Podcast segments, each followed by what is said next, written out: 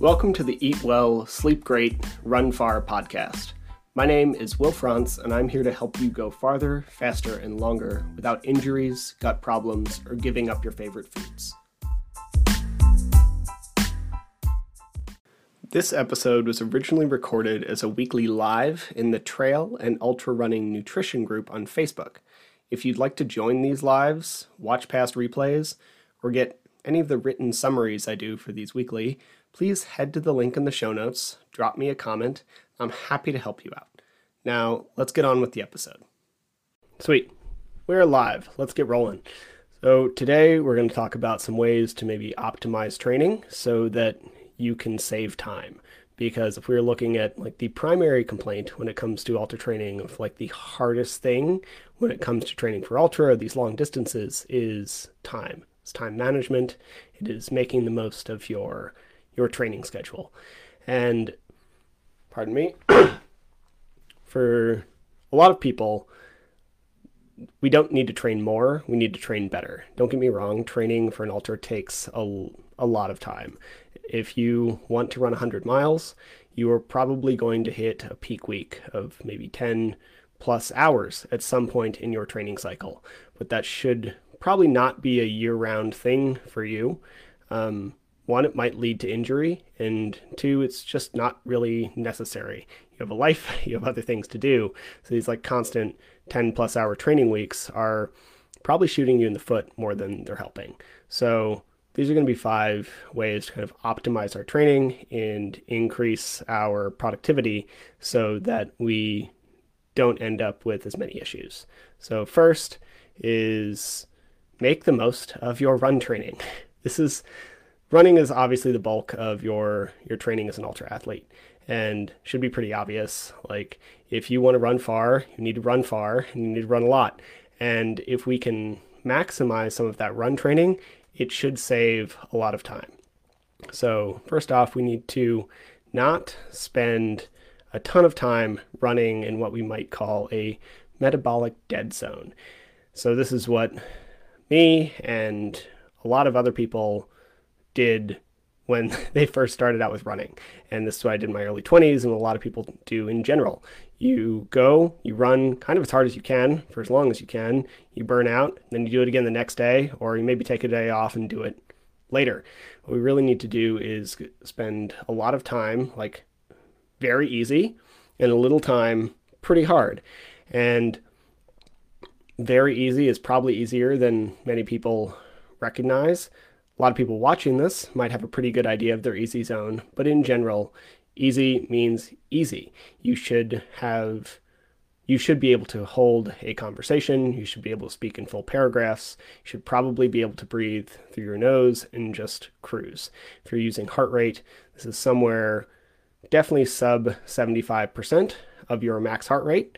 Um, the the math, the Maffetone estimates are fine, which is like 180 minus your age plus a bunch of variables, but if we know our max heart rate through some kind of, kind of test, it is much more likely that it's 70, 75%. This is where you want to spend the large majority of your time.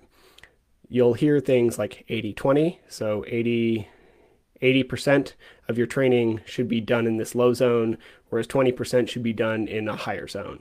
And that is true when it comes to like sessions. So when Stephen Seiler did that assessment and when Matt Fitzgerald like wrote the whole book on 80-20 running, the assessment was made in ratio of sessions. So if you went out and it was an intensity session, it was counted as the 20%. And then if the goal was low and slow, it was counted as the 80%.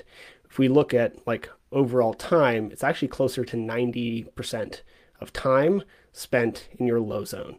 So the vast majority of your running should be low, slow, and easy. You'll and again, you'll hear things like conversational pace or speak in full paragraphs. Um, this is a pretty good assessment for most people. I do not fall exactly into that range because I have terrible nasal passages. Um, so I struggle to breathe. I've restricted breathing. So I can be walking up a hill, my heart rate can be hovering around like 135, and I still might struggle to like have a full conversation or speak in full paragraphs. So you kind of have to know you. This is why heart rate can be helpful for some people. But when we're looking at training, your running should be a lot of low and slow, like 90% of overall time, and then 10% a lot faster. And if we're looking at like periodizing throughout a year, then we can look at weaknesses starting early. So if you have a bunch of speed to build, start with that farther away from your race. If you have to work on your aerobic base, then start that farther away from your race. But if you have a weakness that you really want to correct, start working on that early. And also, specificity. If you're running a 100 miler, you're going to be moving low and slow for the majority of that time. And so we can move, or so we want to end up being very specific closer to our race. So if you've been running for quite a while, you probably want to do a good amount of speed training a little farther from your race, build your speed as you get closer, move a little more into what race day might actually look like. And that would include some like hill training or up and downs or practicing specifics about your race. But if we can maximize our run training, stay out of a metabolic dead zone, we can cut a bunch of time without actually sacrificing our training. In fact, our progress would probably get even better. So, this is why I really like to do a couple of basic test runs at the beginning of any training cycle. And that would be like figure out your critical speed so that you know what um, that intense, high intensity session is, because anything over that will start to get you faster. And then kind of know what your aerobic base zone is so that you're not just working in that place that's providing you minimal benefit. Second thing would be effective strength training. So I'm seeing more and more coaches talk about strength training, and I'm stoked about it because I I love it. I think it's helpful. It's helped me with a bunch of injuries um, without having to get procedures or see a lot of people. Strength has been very big in my life and big for a lot of people I know. And I'm going to dive more into this next week. Next week's going to be a whole thing on strength training. But suffice to say is if all you really care about is your running performance, then your strength training should probably be fairly short and very targeted. If you have other goals, be they aesthetic or muscle growth or climbing, then you might want a more expansive program covering more muscle groups. But if you don't have those goals and all you care about is running, you can get away with less. We want to get some sort of full body program, largely targeting the legs and specifically tailored to help you build up whatever deficiencies or weaknesses you might have and keep you safe and try and build up or reduce your risk for injury. So, for example, bicep curls can be great if you are looking to climb or want bigger biceps. But if all you care about run it is running, probably not a thing you need to do very often, if at all. Third tip I really have is cut stuff you don't need.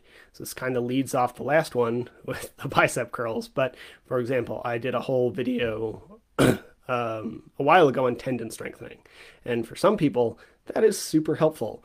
Like me, I do not have particularly strong tendons. Some people in here have some proclivities towards tendon stuff.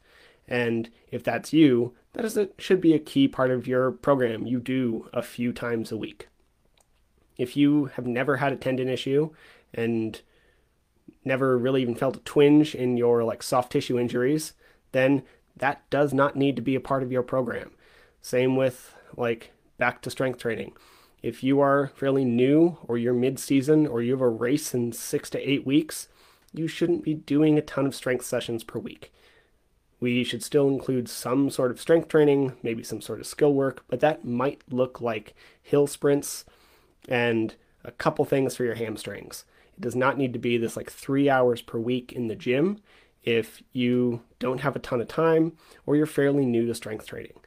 When we look at volume recommendations from a lot of coaches, you'll see things like 10 to 20 sets per week or whatever. And while that's great, a lot of those studies are done on fairly well trained college students. They're not done on people who have just started lifting. They're not done on people who are have a bunch of other priorities or are running 10 hours per week. So our we should cut the things we don't need, and that includes like excess work so that we're not putting too much stress. 800 repeats are also a thing that aren't relevant for a lot of ultra runners. They're great if you're in a speed phase.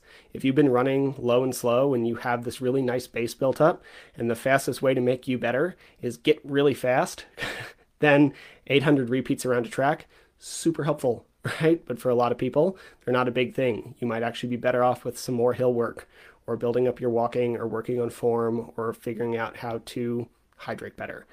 And you can also cut things like long drives to your favorite trail. And while they're great, and we should maybe go there on the weekend to enjoy it because we should enjoy our training, a 30 minute road run is better than, fuck it, I don't have time today because I don't have time to get to the trail. We're still building our aerobic base, we're still building our fitness. So that should be a huge, that should be our priority is getting fitter, enjoying our training to some degree, and like maximizing our time. If you have if you only have time for a 30 minute run around your house on a weekday, then maybe that's kind of where you are for a little while. That's where I am currently for the most part. I don't have a lot of time to get out there, so I end up running on the roads a lot, even though it's not my favorite thing. And then again, like there's there's any amount of stuff you don't need to do to get better at this sport. So if something helps you, that's great. If not, cut it. Be pretty ruthless about it. This sport is very time consuming. Our lives are very time consuming. So if you're doing something that doesn't seem to be providing you benefit and it is causing stress or taking up a chunk of your, your week, cut it out. Um, or talk to somebody and see if there's a way you can make it more efficient and effective. Then we're looking at like priorities for most people, we would say frequency is probably the biggest priority. If you've been running for a long time, like 5, 10, 15 years, this might not be as valid. For most people, the more often you can practice, the better your results are going to be. So, six 30 minute runs per week will likely provide you with better, faster progress than three one hour runs per week, largely because running is very skill intensive.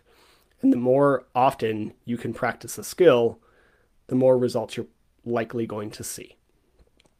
And we see this with a lot of things. If someone is trying to get better at pull ups, they can hang a pull up bar in their office door. Every time they walk under it, do one. It is not enough to fatigue you or really gain any functional amount of strength, but it'll make a lot of progress because of the skill practicing.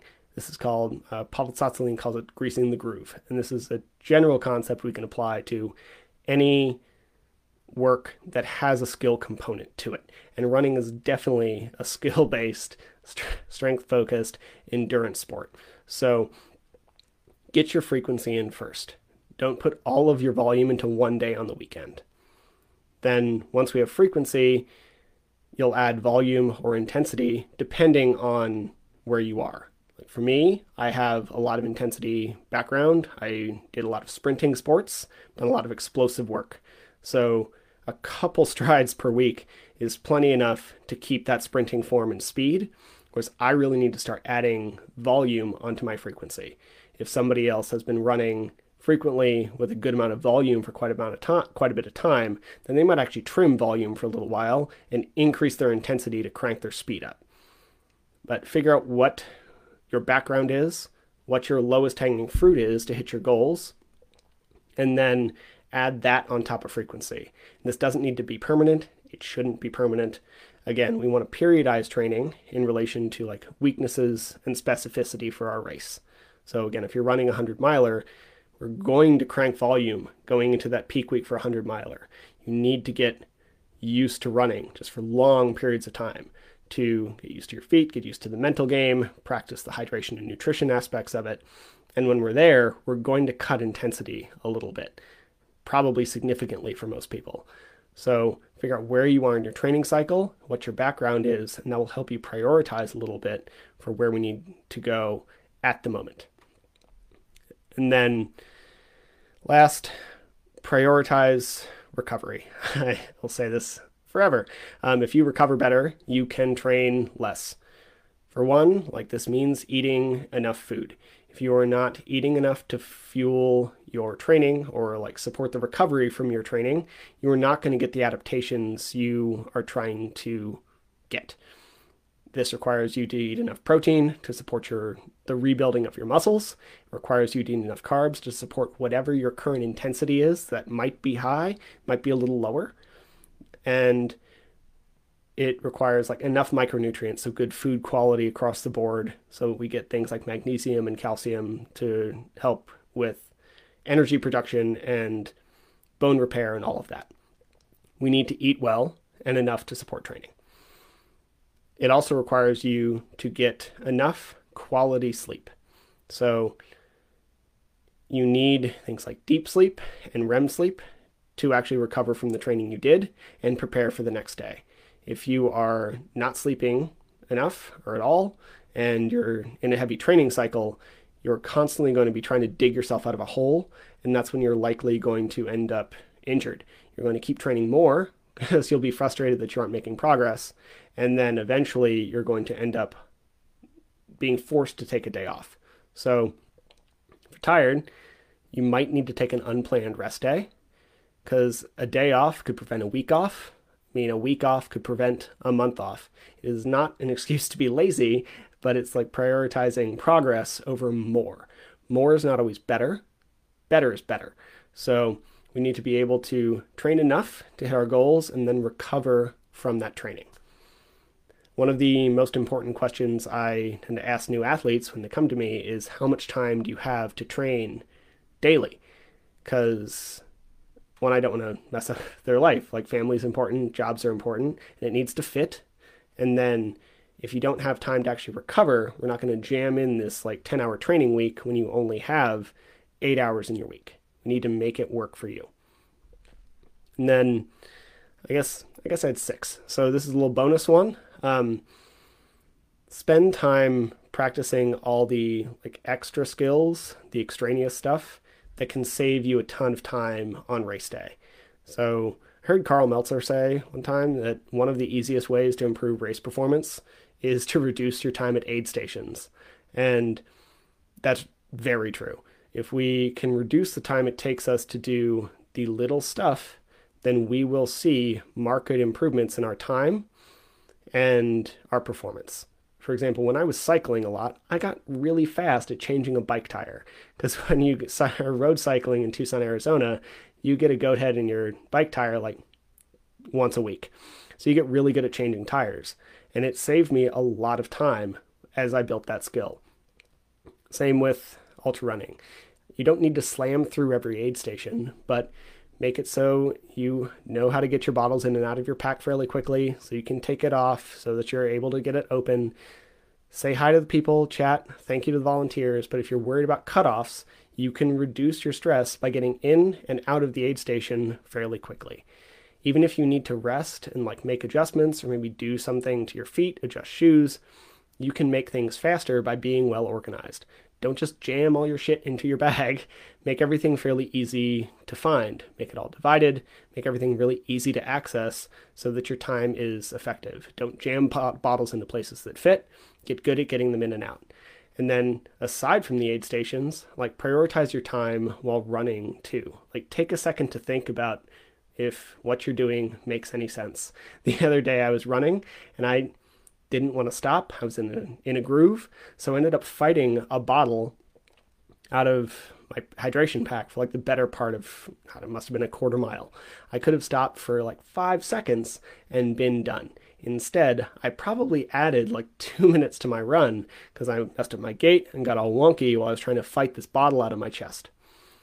Just have the cognizance to notice when you're doing something a little silly, take a second, handle it, and then move forward.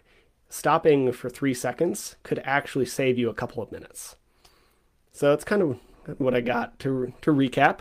Um, make the most of your run training. Like, don't put yourself in a metabolic dead zone. Strength training should be effective and efficient, and it should be scaled in order, um, in proportion to your run training. If you're running more, you're probably strength training less. Cut all the stuff you don't need, while stuff like tendon strengthening or saunas or 800 repeats might help you. If they don't, don't waste your time on them. Um, prioritize your training in forms of like frequency, volume, and intensity, and don't shoot yourself in the foot. Like get in a run fairly frequently, and then add volume and intensity as you're able and as needed.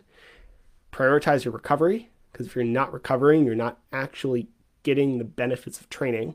You're just running. You're not actually getting better at running. And then spend a little time on all the extraneous skills that go into an ultra.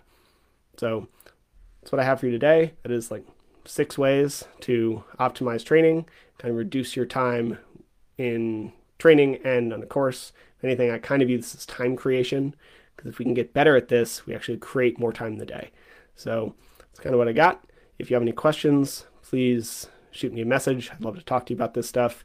Next week, I'm going to get together some stuff on strength training and I'm going to be dropping a hydration guide here soon. So keep an eye on the group invite your friends. Thanks for being here, and I'll be back next week with more stuff.